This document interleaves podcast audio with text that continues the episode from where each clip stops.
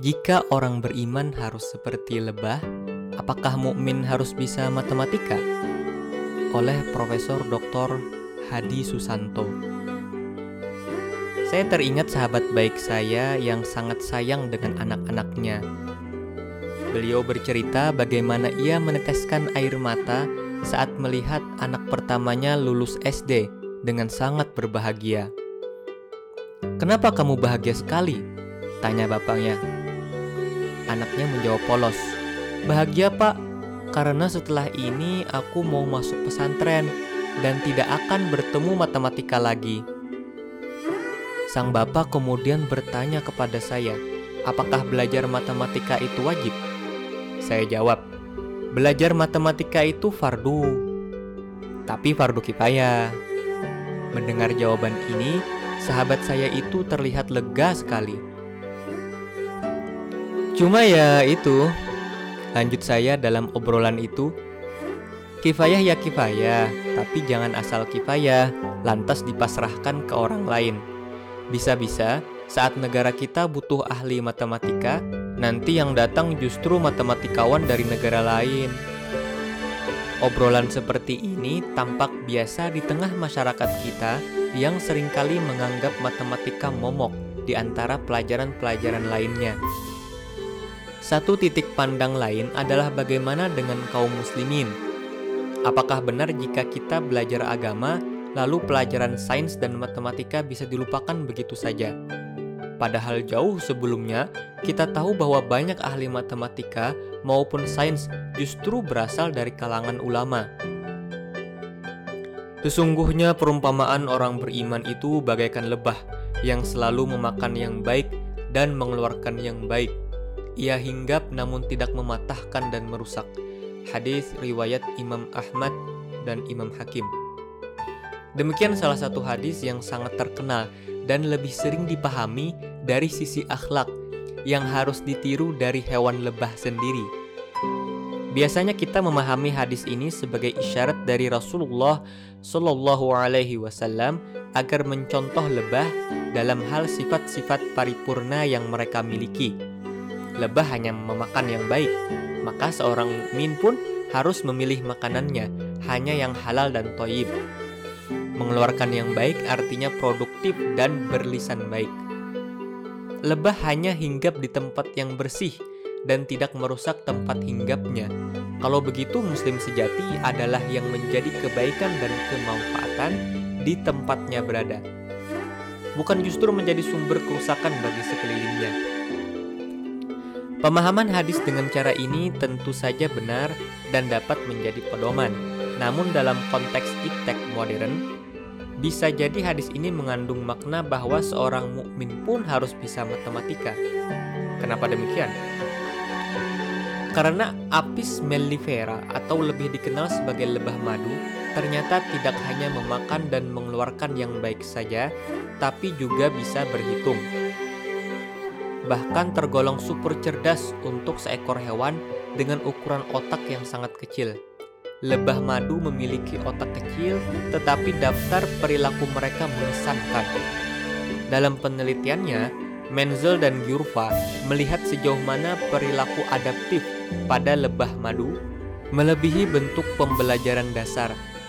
Mereka menggunakan konsep modularitas fungsi kognitif untuk memahami sifat serta tingkat kompleksitas dalam otak lebah madu. Ternyata, dengan jumlah neuron yang hanya sekitar satu juta saja, lebah madu dapat memahami dan mengerti konsep abstrak serta bisa memutuskan hal-hal yang kompleks. Dalam hal ini, manusia memiliki sekitar 100 miliar neuron, yakni 100 ribu lebih banyak daripada yang dimiliki lebah. Penelitian lain yang lebih menarik menunjukkan bahwa lebah madu juga mengerti konsep penambahan dan pengurangan. Adrian Dyer dan kelompoknya dari Universitas RMIT Australia berhasil membuktikannya. Dyer dan kawan-kawan membangun tiga bilik dengan lubang sebagai pintu lebah. Di depan pintu pertama, lebah melihat gambar beberapa kotak dalam warna biru atau kuning. Karena lebah tidak bisa baca tulis, maka tambah kurang diganti dengan warna. Biru untuk tambah dan kuning untuk kurang. Lewat pintu pertama, lebah akan masuk bilik pertama. Di situ lebah harus memilih lewat lubang dengan gambar kotak lebih banyak atau kotak lebih sedikit. Kalau mereka memilih lubang yang tepat, mereka akan menemukan gula di dalam bilik kedua. Sebaliknya jika mereka memilih lubang yang salah, maka mereka akan menemukan minuman yang pahit, sepahit kina mungkin. Dyer menggunakan 14 ekor lebah pada percobaan ini. Setelah menghabiskan 4-7 jam dengan 100 kali perjalanan keluar masuk bilik, pada akhirnya lebah-lebah tersebut berhasil belajar tambah kurang. Penelitian yang menggunakan petunjuk angka-angka ini juga menunjukkan bahwa lebah dapat belajar aturan jangka panjang dan bisa menggunakan memori kerja jangka pendeknya. Hasil penelitian mereka ini dipublikasikan di majalah terkenal Science Advances. Sebenarnya hasil ini melengkapi penelitian Dyer dan kawan-kawan sebelumnya, bahwa lebah dapat mengenali bilangan 0 sebagai bilangan terkecil dalam daftar bilangan bulat tak negatif Penelitian yang dilakukan oleh Dyer bersama Scarlett R. Howard dan kawan-kawan pada tahun 2018 ini membagi lebah madu menjadi dua kelompok. Tiap kelompok berjumlah 10 lebah. Melalui eksperimen tersebut, lebah madu diajarkan untuk mengenali konsep kurang dari dan lebih dari dengan menggunakan panel yang diberi tanda seperti tanda kotak, belah ketupat atau lingkaran dengan berbagai variasi jumlah antara 0 sampai 6. Salah satu contoh eksperimennya adalah ketika lebah yang diajarkan konsep lebih dari, lebah akan diberikan dua pilihan panel.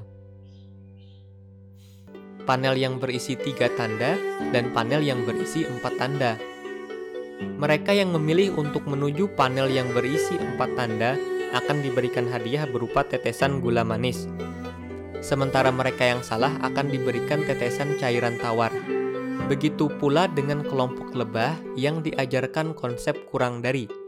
Pada percobaan selanjutnya, peneliti mengganti perlakuannya dengan memberikan tetesan cairan pahit ke lebah yang menjawab salah dan tetap memberikan tetesan cairan manis ke lebah yang menjawab benar. Hasilnya adalah performa lebah dalam membandingkan dua panel dengan jumlah tanda yang berbeda menjadi lebih baik.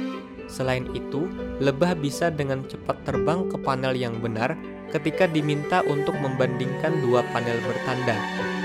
1, 2, 3, 4, 5, dan 6. Lebah juga dapat mengenali konsep nol. Penelitian yang dilakukan Scarlett R. Howard dan kawan-kawan ini mengungkap bahwa ketika lebah diminta untuk memilih panel tanpa tanda atau kosong dan panel bertanda. Lebah di kelompok kurang dari akan memilih untuk menuju ke panel tanpa tanda dan lebah di kelompok lebih dari akan menuju ke panel yang bertanda. Setelah dilakukan beberapa kali eksperimen, ternyata eksperimen ini lebih berhasil ketika panel tanpa tanda dibandingkan dengan panel dengan 5 atau 6 tanda. Seperti yang kita tahu bahwa angka 0 adalah angka yang jarang disebutkan dalam perhitungan. Bahkan ketika mengajari anak untuk menghitung, biasanya kita akan mulai menghitung dari angka 1. Hasil dari penelitian di atas menunjukkan bahwa lebah bisa mengenali konsep angka 0 Padahal peradaban barat baru mengenal angka 0 dan angka numerik Arab lainnya sekitar tahun 1200 setelah Leonardo Fibonacci kembali dari perjalanannya di Afrika Utara. Lebah bisa menyadari angka 0 tanpa sebuah proses pendidikan, akan tetapi melalui insting yang dianugerahi oleh Sang Maha Pemberi Insting akan tetapi melalui insting yang dianugerahkan oleh Sang Maha Pemberi Insting. Di sinilah seorang Muslim dituntut untuk mengambil pelajaran dari hewan mungil luar biasa ini. Hewan dengan ukuran otak kecil namun memiliki kemampuan matematika yang luar biasa. Bahkan dalam Al-Quran kita mengenal ada sebuah surat yang mengusung nama hewan ini sebagai judulnya. Dalam hal ini matematika pun tidak hanya sekedar menjadi pelajaran yang dipelajari di bangku kelas dan dikerjakan saat ujian saja, namun sesungguhnya matematika adalah sebuah subjek pelajaran yang implementasinya tersebar di berbagai aspek kehidupan. Profesor Dr. Hadi Susanto adalah seorang ahli matematika terapan yang menjadi pengajar senior di University of Essex, UK. Saat ini beliau sedang proses transfer ke jurusan matematika di Khalifa University, Abu Dhabi. Selain ahli matematika, beliau juga aktif menulis prosa, esai, dan puisi. Salah satu bukunya yang telah diterbitkan berjudul Tuhan Pasti Ahli Matematika.